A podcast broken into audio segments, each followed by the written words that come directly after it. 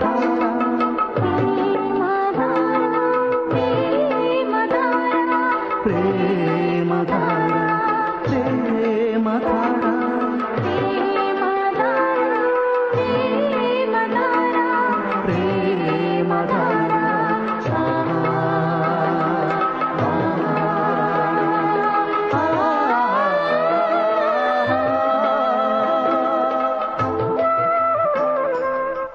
ప్రేమధార. ప్రేమ ధార బైబిల్ అధ్యయన పాఠశాల. శ్రోతలకు స్వాగతం.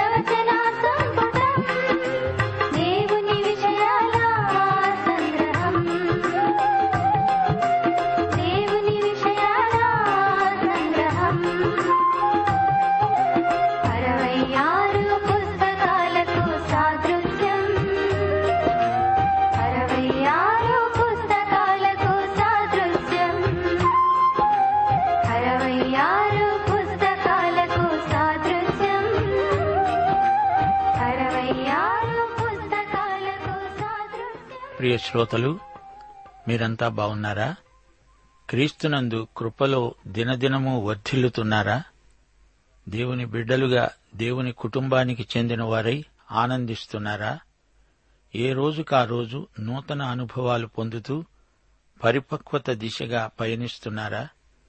దేవుడు నిన్ను నన్ను ఉంచిన సేవాస్థానం నుండి పారిపోకూడదు. యేసు ప్రభు శిలువపై ఉండగా సైతాను ఆయనను శోధించాడు.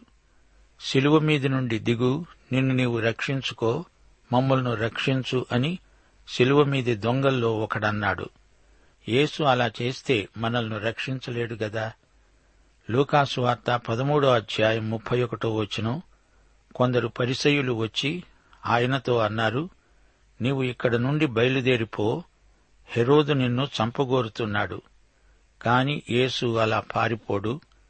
రెండు తిమ్మోతి రెండో అధ్యాయం ఇరవై రెండో వచనం పౌలు అన్నాడు నీవు యవనేచ్ఛల నుండి పారిపో. శ్రోతలు మనము దేవుని వద్ద నుండి దేవుడు మనలను ఉంచిన చోటు నుండి పారిపోకూడదు కాని శోధనల నుండి పారిపోవాలి. ఆదికాండం ముప్పై తొమ్మిదో అధ్యాయం పన్నెండో వచనం యోసేపు శోధన నుండి తప్పించుకుని పారిపోయాడు. సరే రండి ప్రార్థన చేసుకుందాము. పరలోక తండ్రి ప్రియదేవా నీకు మా హృదయపూర్వకమైన కృతజ్ఞతాస్థుతులు నీవు క్రీస్తునందు మాకు అనుగ్రహించిన ప్రతి ఆశీర్వాదమును బట్టి నీకెంతో కృతజ్ఞులము దేవా. నీ బిడ్డలమైన మాకు ఆయురారోగ్యములిచ్చి కాచి కాపాడుతున్నందుకు నీకు కృతజ్ఞులం. నీ వాక్యమును మా హృదయాలలో ఫలింపచేస్తున్నందుకు కృతజ్ఞులం. క్రీస్తునందు మాకు పరలోక వనరులన్నీ విడుదల చేస్తున్నందుకు మీకెంతో కృతజ్ఞులం. మా దేశమును దేశ పరిపాలకులను నాయకులను అధికారులను న్యాయాధిపతులను ఆశీర్వదించి వారికి మీ జ్ఞానమును సామర్థ్యమును అనుగ్రహించుమని వేడుకుంటున్నాము. గర్భిణీ స్త్రీలను చంటిబిడ్డలను దర్శించండి. చెరసాలల్లో ఉన్న నేరస్తులను మారు మనస్సుకు నడిపించండి. రోగులను ముట్టి స్వస్థపరచండి. వికలాంగులను మానసిక రోగులను కనికరించండి. దుర్వ్యసనాలకు బానిసలైన దౌర్భాగ్యులకు విడుదల దయచేయండి. వితంతువులను అనాథలైన బాల బాలికలను కనికరించండి. క్రైస్తవ కుటుంబాలలో సంఘాలలో ప్రేమ ఉజ్జీవము ఆరాధన ఉజ్జీవము కలిగించండి. వృద్ధులను నిస్సహాయులైన నిరుద్యోగులను ఆదరించండి. యువతీ యువకులు రక్షణ పొందిన వారై సేవాదర్శనము కలిగి త్యాగశీలము గల నాయకులుగా రూపొందునట్లు వారిని బలపరచండి. నేటి వాక్యాశీర్వాదములు మాకు అనుగ్రహించుమని యేసుక్రీస్తు వారి దివ్యనామమున ప్రార్థిస్తున్నాము తండ్రి. ఆమెన్.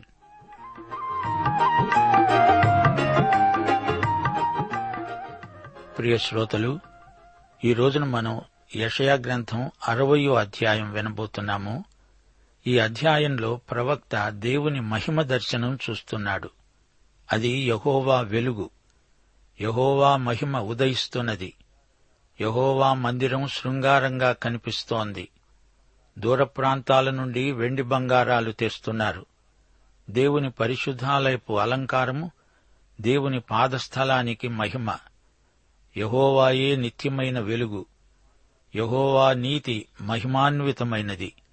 ఇప్పుడు మొదటి మూడు వచనాలు వినండి. నీకు వెలుగు వచ్చి ఉన్నది.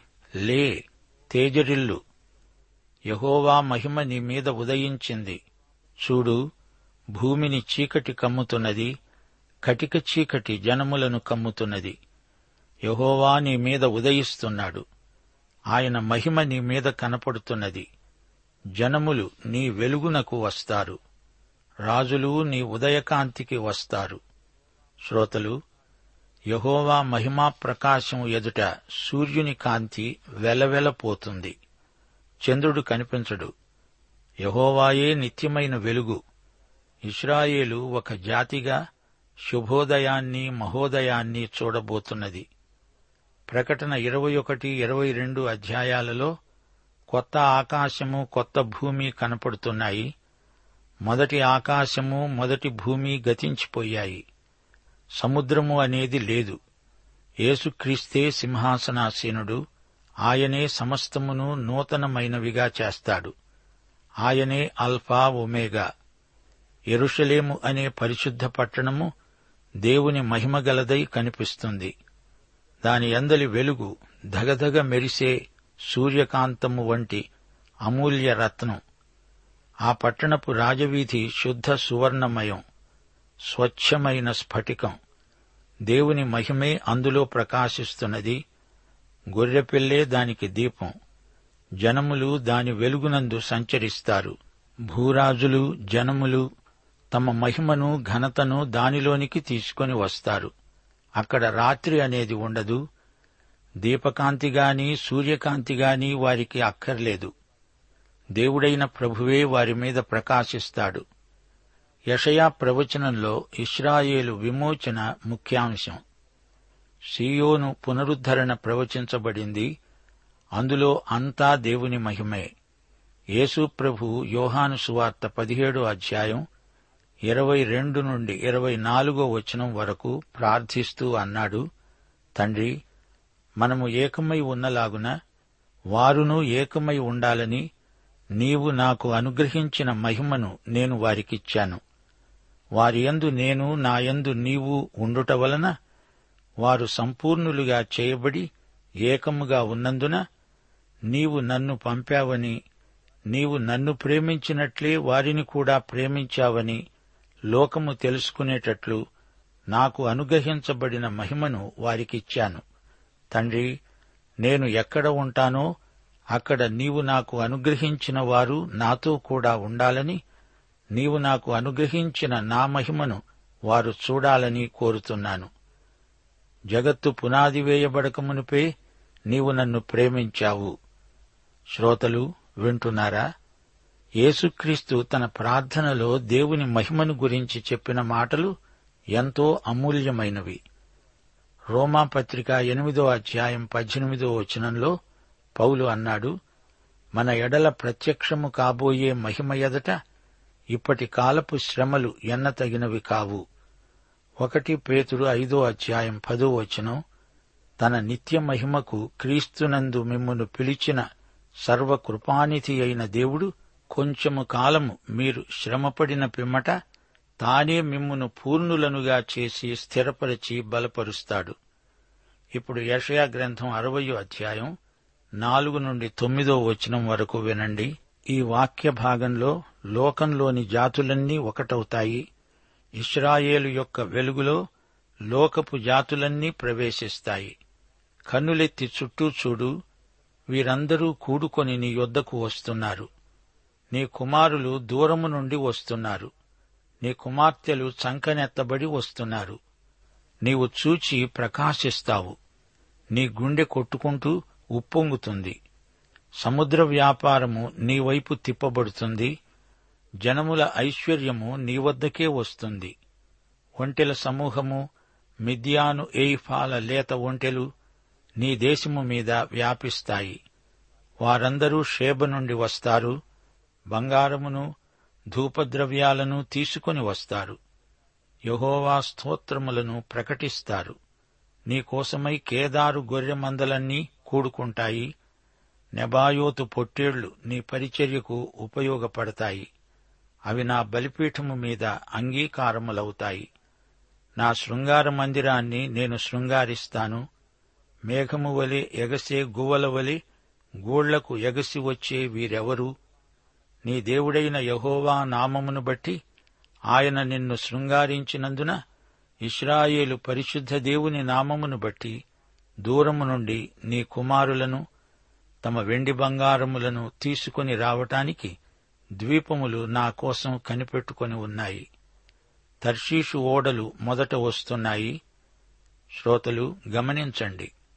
లోకంలోని జాతులన్నీ ఇస్రాయేలుతో కలుస్తాయి. యూదులు అన్యులు ఒకటై దేవుణ్ణి స్తుతిస్తారు. దేవుణ్ణి ఆరాధిస్తారు. అందరూ కలిసి దేవుని సేవ జరిగిస్తారు. తమ దేవుణ్ణి మహిమపరుస్తారు. ఈ రోజున రాజ్యాల మధ్య సంఘర్షణలు ఎక్కువవుతున్నాయి. అయితే దేవుడు సమీప భవిష్యత్తులో జాతుల మధ్య సయోధ్య నెలకొల్పబోతున్నాడు. విమోచకుడు ఎరుషలేముకు వస్తాడు అన్యులు వస్తారు ఇస్రాయేలు కూడా తమ భూభాగానికి మరలి వస్తారు. దేవుని వాగ్దానాలన్నీ ఇస్రాయేలు జాతి విషయంలో నెరవేరుతాయి. ఈ అధ్యాయంలో నీతి సూర్యోదయాన్ని చూచి మన ఆత్మలు పులకించిపోతాయి. ఇస్రాయేలుపై నీతి సూర్యుడు ప్రకాశిస్తాడు. ఇదే ప్రవచనాన్ని మలాకి కూడా పలికాడు. నీతి సూర్యుని రెక్కల క్రింద ఆరోగ్యం. గాఢాంధకారంలో నడిరేయులో నీతి సూర్యుని ప్రత్యక్షం. ఆ రోజున ఇస్రాయేలు జాతి దేవుని మహిమను ప్రతిఫలిస్తుంది. అంతకు ముందే దేవుని ప్రియ సంఘం ఎత్తబడి ఉంటుంది. ప్రవచనాలను మనం పూర్తిగా నమ్ముతున్నాము. యషయా యాభై మూడో అధ్యాయంలో శిలువ మీది యేసును గురించిన ప్రవచనం ఆ తరువాతి అధ్యాయాలన్నిటిలో యహోవా మహిమను గురించిన ప్రవచనాలున్నాయి. దేవుని కృపామహిమలు మనం ఆత్మనేత్రాలతో ప్రవచనాలలో చూడగలగాలి. ఇది కృప ధర్మశాస్త్రం కాదు. దేవుని ధర్మశాస్త్రంలో ప్రేమ అంతర్లీనమై ఉన్నట్లే దేవుని ప్రేమలో ధర్మశాస్త్రం నిక్షిప్తమై ఉన్నది. అరవయో అధ్యాయమంతా వెయ్యేండ్ల పరిపాలనను గురించిన దర్శనమే కానవస్తోంది. యాభై తొమ్మిదో అధ్యాయంలో విమోచకుడు సీయోనుకు వస్తాడని చెప్పబడింది. అరవయో అధ్యాయంలో విమోచకుడు వచ్చాడు. దేవుని ప్రవచనాలలో జరగబోయే సంగతులు జరిగినట్లే ప్రకటించబడతాయి. ప్రవచనమంతా చరిత్రగా మారుతుంది. లే తేజరిల్లు. వెలుగు నీకు వచ్చింది. యహోవా మహిమ నీ మీద ఉదయించింది. జరగబోయేది జరిగినట్టే ప్రవక్త ప్రకటిస్తున్నాడు. దేవుడు చరిత్రను ప్రవచనమనే మూసలో పోస్తాడు. మలాకి గ్రంథం నాలుగో అధ్యాయం రెండో వచనం నా నామమందు భయభక్తులు గలవారైన మీకు నీతి సూర్యుడు ఉదయిస్తాడు. అతని రెక్కలు ఆరోగ్యము కలుగజేస్తాయి. యేసుక్రీస్తే లోకానికి వెలుగు భూమిని చీకటి కమ్మినప్పుడు కటిక చీకటి ఆవరించినప్పుడు యేసుక్రీస్తు అనే వెలుగు ప్రకాశిస్తుంది. రెండు సహస్రాబ్దాలు సువార్త ప్రకటించబడుతూ ఉన్నది అయినా చీకటి దట్టంగా పేరుకొని ఉన్నది. నీతి సూర్యుడు ఉదయించాలి ఈ చీకటిని పటాపంచలు చెయ్యాలి. అప్పుడుగాని వెయ్యేండ్ల పరిపాలన రాదు. యేసుక్రీస్తు వెలుగే వెయ్యేండ్ల పరిపాలనకు అంకురార్పణ. విమోచకుడు సీయోనుకు రావాలి. ఆయన వెలుగు గాఢాంధకారాన్ని పారద్రోలాలి. అన్యజనులు ఉదయకాంతికి రావాలి. రోమాపత్రిక పదకొండవ అధ్యాయం పదిహేనో వచనం పౌలు అంటున్నాడు వారిని అనగా ఇస్రాయేలును విసర్జించడం లోకాన్ని దేవునితో సమాధానపరచటమే అయితే వారిని చేర్చుకొనడం ఏమవుతుంది? మృతులు సజీవులైనట్లే అవుతుంది కదా. మృతమైన ఇస్రాయేలు జాతికి అది పునరుత్నమే మృతమైన లోకానికి అది పునర్జీవమే. సమాధి వంటి లోకాన్ని దేవుడు తెరచినట్లే. అది దేవుని మహిమోదయం శుభోదయం. చెదరిపోయిన ఇస్రాయేలు జాతి సమకూర్చబడుతుంది. ఇస్రాయేలీయులందరూ వాగ్దత్త భూమికి తిరిగి వస్తారు.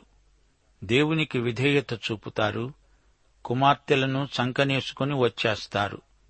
సముద్రము మీద భూమి మీద జనులు ప్రయాణం చేసి వస్తారు. దూరాభారమనే ప్రశ్నే లేదు. ఒంటెల సమూహాలు వస్తాయి. తూర్పు దేశపు జ్ఞానులే కాదు నలుదిక్కుల నుండి జ్ఞానులు వస్తారు. క్రిస్మస్ సమయంలో తూర్పు దేశపు జ్ఞానులు మాత్రమే వచ్చారని మనకు తెలుసు. ఈసారి ఎరుషలేముకు వచ్చే ఈ జ్ఞానులు విమోచకునికి బంగారమును ధూపద్రవ్యమును తెస్తారు. అయితే ఈసారి వారు బోళము తేవటం లేదు. ఎందుకనగా బోళం క్రీస్తు మరణాన్ని సూచిస్తుంది. అది ఆయన మొదటి రాకడలో జరిగింది. సోదరీ సోదరులారా ఈ అధ్యాయంలో ఆరో వచనం అద్భుతమైనది. రెండవ రాకడ సమయంలో జ్ఞానులను ఈ వచనంలో మనం చూడగలం. ఏడో వచనంలో బలి అర్పణ కోసమై గొర్రెలు పొట్టేళ్ళు తెస్తారు. వెయ్యేండ్ల పాలనలో తిరిగి దేవాలయంలో బలులు అర్పించబడతాయి. యహెజ్కేల్ గ్రంథం నలభై నుండి నలభై నాలుగో అధ్యాయం వరకు యహోవా ఆలయము అందలి బలి అర్పణలు వివరంగా వర్ణించబడ్డాయి. ఇది వెయ్యేండ్ల పరిపాలన వర్ణన. దేవాలయములోని గోడలు స్తంభాలు గదులు కిటికీలు వివరాలెన్నో చెప్పబడ్డాయి. దహన బలి పశువులు పాప పరిహారార్థ బలి పశువులు అపరాధ బలి పశువులు వధించబడతాయి. యాజకులు లేవీయులు సేవ చేస్తారు. మందిరానికి ఎదురుగా బలిపీఠమున్నది.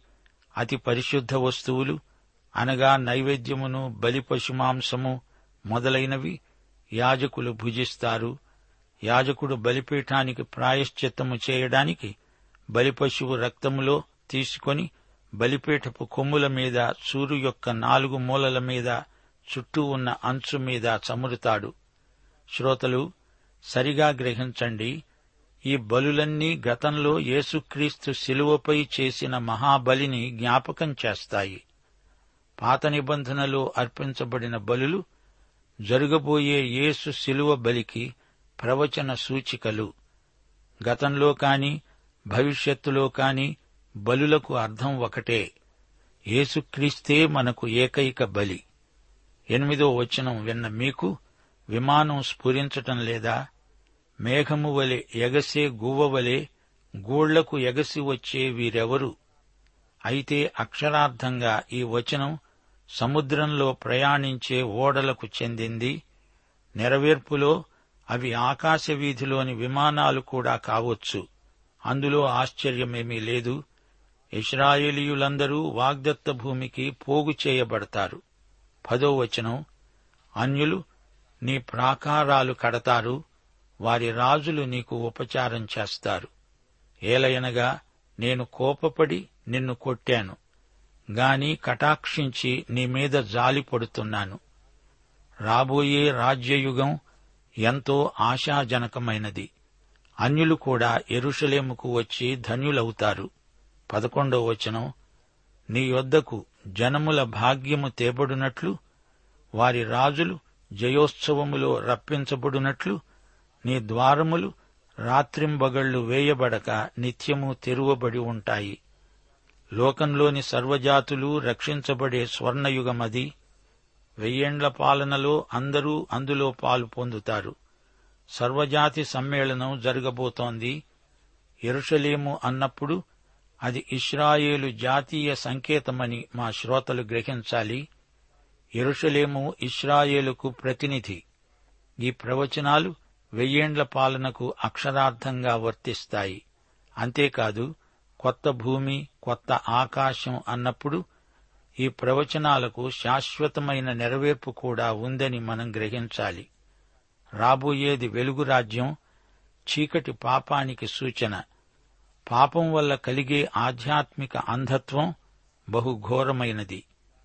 ఎఫ్ఎసి పత్రిక నాలుగో అధ్యాయం పదిహేడో వచనం. అన్యజనులు నడుచుకున్నట్లు మీరిక మీదట నడుచుకోకూడదు. వారైతే అంధకారమైన మనస్సు గలవారై తమ హృదయ కాఠిన్యము వలన తమలో ఉన్న అజ్ఞానము చేత దేవుని వల్ల కలిగే జీవములో నుండి వేరుపరచబడిన వారై తమ మనస్సునకు కలిగిన వ్యర్థతను అనుసరించి నడుచుకుంటున్నారు. ఇలాంటి వారు దేవుని రాజ్యంలో ఉండరు ఉండటానికి వీల్లేదు. ఆధ్యాత్మిక అంధకారాన్ని పటాపంచలు చేసే వెలుగు సాక్షాత్తు యహోవా దేవుడే. దేవుని రాజ్యంలో దేవుని మహిమా ప్రకాశం ఉదయిస్తుంది అస్తమించదు. యోహాను సువార్త ఎనిమిదో అధ్యాయం పన్నెండో వచనం. యేసు ప్రభు అన్నాడు నేను లోకానికి వెలుగును. నన్ను వెంబడించేవాడు చీకటిలో నడువక జీవపు వెలుగు కలిగి ఉంటాడు. పౌలు అన్నాడు రెండు కొరింతి నాలుగో అధ్యాయం మూడు నాలుగు వచనాలు. మా సువార్త మరుగు చేయబడిన ఎడల నశిస్తున్న వారి విషయములోనే మరుగు చేయబడి ఉన్నది. దేవుని స్వరూపి అయి ఉన్న క్రీస్తు మహిమను కనపరచే సువార్త ప్రకాశము వారికి ప్రకాశింపకుండు నిమిత్తము. ఈ యుగ సంబంధమైన దేవత అవిశ్వాసులైన వారి మనోనేత్రాలకు గుడ్డితనము కలుగ చేస్తున్నాడు. వెయ్యేండ్ల ఏలుబడి అంటే ఏమిటనుకున్నారు? అది ఇస్రాయేలుకు రక్షణ. వారికి పూర్వ క్షేమస్థితి లోకమంతటికీ అద్భుత రీతిగా సమృద్ధి దీవెనలు కలుగుతాయి. ఇదే సత్యం యషయా గ్రంథంలో పదే పదే వినపడుతుంది.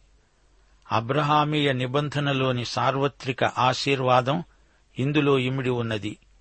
భూమి యొక్క సమస్త వంశాలు ఆశీర్వదించబడతాయి.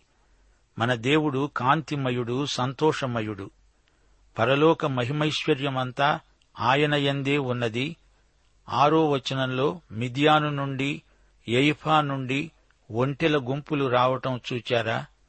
ఈ ఎయిఫా అనేవాడు మిథియాను కుమారుడే.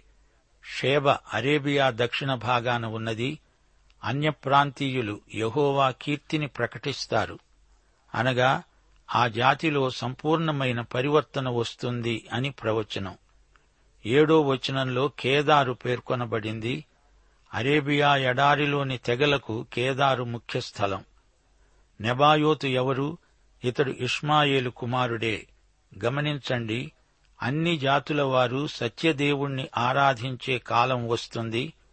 ఈ సందర్భంలో మా శ్రోతలు మరో సత్యాన్ని గుర్తించాలి. అనేక జాతులకు చెందిన నేటి విశ్వాసులు కొత్త నిబంధన సంఘాన్ని ఏదో విధంగా కట్టేవారే. ఒకటి కొరింతి మూడో అధ్యాయం పది నుండి పదమూడో వచనం వరకు పౌలు అంటున్నాడు దేవుడు నాకు అనుగ్రహించిన కృపచొప్పున నేను నేర్పరి అయిన శిల్పకారుని వలె పునాది వేశాను. మరి ఒకడు దానిమీద కడుతున్నాడు. ప్రతివాడు దానిమీద ఏలాగు కడుతున్నాడో జాగ్రత్తగా చూసుకోవాలి వేయబడినది తప్ప మరొక పునాది ఎవ్వడూ వేయనేరడు. ఈ పునాది యేసుక్రీస్తే. ఎవడైనా ఈ పునాది మీద బంగారము వెండి వెలగల రాళ్ళు కర్ర గడ్డి కొయ్యకాలు మొదలైన వాటితో కట్టిన ఎడల వాని వాని పని కనపడుతుంది. ఆ దినము దానిని తేటపరుస్తుంది. అది అగ్నిచేత బయలుపరచబడుతుంది. వాని వాని పని ఎలాంటిదో దానిని అగ్నే పరీక్షిస్తుంది. దేవుని సంఘం ఇప్పుడు నిర్మాణ దశలో ఉంది. ఎపిసి పత్రిక రెండో అధ్యాయం ఇరవై రెండో వచనం. ప్రభువునందు మీరు కూడా ఆత్మ మూలముగా దేవునికి నివాస స్థలమై ఉండడానికి కట్టబడుతున్నారు. అయితే ఈ అధ్యాయమందలి యషయా ప్రవచనాలు ఇస్రాయేలుకు ప్రతినిధిగా ఉన్న ఎరుషలేమును ఉద్దేశించి రాయబడినవి. దేవుడు తన ప్రజలపై కోపంతో చేయి చేసుకున్నా ఆయనెంతో జాలిగలవాడు దేవుడు తన ప్రజలను క్రమశిక్షణలో ఉంచుతాడు. అయితే తన ప్రజలను తిరిగి చేర్చుకుంటాడు. వారు గుణపడాలని దేవుడు వారిని తాత్కాలికంగా శిక్షిస్తాడు. ప్రియశ్రోతలు మనం నేటి పాఠంలో అరవయో అధ్యాయం పదకొండో వచనం వరకు వచ్చాము. పాఠంలోని ముఖ్యాంశాలను జ్ఞాపకముంచుకోండి ఒకటి ఇస్రాయేలు పశ్చాత్తాపము కొరకైన పిలుపు. రెండు యాకోబు వంశీకుల పాపాలు బహిర్గతం చేయబడినవి. మూడు ఇస్రాయేలు ఒప్పుకోలు. నాలుగు ప్రభువు స్వయంగా ఎరుషలేముకు వేంచేస్తాడు. ఐదు. విమోచకుడు సియోనులో నుండి శత్రు సంహారం చేస్తాడు. ఆరు. ఇస్రాయేలు తిరిగి లేచి తేజరిల్లుతుంది. తుటతుదకు చీకటితో నిండిన లోకంలో యేసుక్రీస్తు వెలుగు ప్రసరిస్తుంది. అన్యులు ఈ వెలుగు చేత ఆకర్షించబడతారు. అలాగే యూదులలో గొప్ప పరివర్తన వస్తుంది. లోకవ్యాప్తంగా జాతులన్నిటిలో నైతిక ఆధ్యాత్మిక పరివర్తన కలుగుతుంది. లోకంలోని సమస్త ఐశ్వర్యాన్ని ఎరుషలేముకు తెస్తారు. సోదరీ సోదరులారా ఈ రోజున మనం నిరుత్సాహపడనక్కర్లేదు. లోకంలో ప్రతి ఒక్కని మోకాలు ప్రభు ఎదుట వంగే కాలం వస్తుంది. ప్రతి నాలుక ఆ రోజున ఆయనే ప్రభువని ఒప్పుకునే గడియ వస్తుంది. ఆయనే సత్య ఏకదేవుడని అందరూ గుర్తిస్తారు. ఇదే ఈ పాఠంలోని సందేశం. పాఠం ఇంతటితో సమాప్తం. దైవాశీస్సులు. ఆమెన్. ప్రేమధార బైబిల్ అధ్యయన కార్యక్రమంలో మీరింతవరకు ఏషియా గ్రంథ వర్తమానాలు వింటూ ఉన్నారు. ఈ గ్రంథ ధ్యానాలు మీ అనుదిన ఆత్మీయ జీవితాన్ని మరింత శక్తితో ధైర్యంతో సహనంతో కొనసాగించడానికి సహాయపడగలవని భావిస్తున్నాం. ప్రస్తుతం మీరు వింటున్న ఏషయా గ్రంథ ధ్యానాలపై గొప్ప రక్షణ అనే పుస్తకాన్ని సిద్ధం చేస్తున్నాం. గొప్ప రక్షణ అనే ఈ పుస్తకాన్ని పొందగోరేవారు ఈ రోజే మాకు వ్రాసి లేదా ఫోన్ చేసి మీ పేరు నమోదు చేయించుకోవచ్చు. మా address Premadhara trans world radio India తపాలా సంచి నాలుగు సికింద్రాబాద్ ఐదు సున్నా సున్నా సున్నా ఒకటి ఏడు. మా సెల్ ఫోన్ నంబర్లు తొమ్మిది మూడు తొమ్మిది తొమ్మిది తొమ్మిది ఐదు రెండు ఐదు ఏడు సున్నా. మరొక నంబర్ తొమ్మిది మూడు తొమ్మిది తొమ్మిది తొమ్మిది ఐదు రెండు ఐదు ఎనిమిది సున్నా. మా email ID Telugu TTB at radio eight eight two dot com.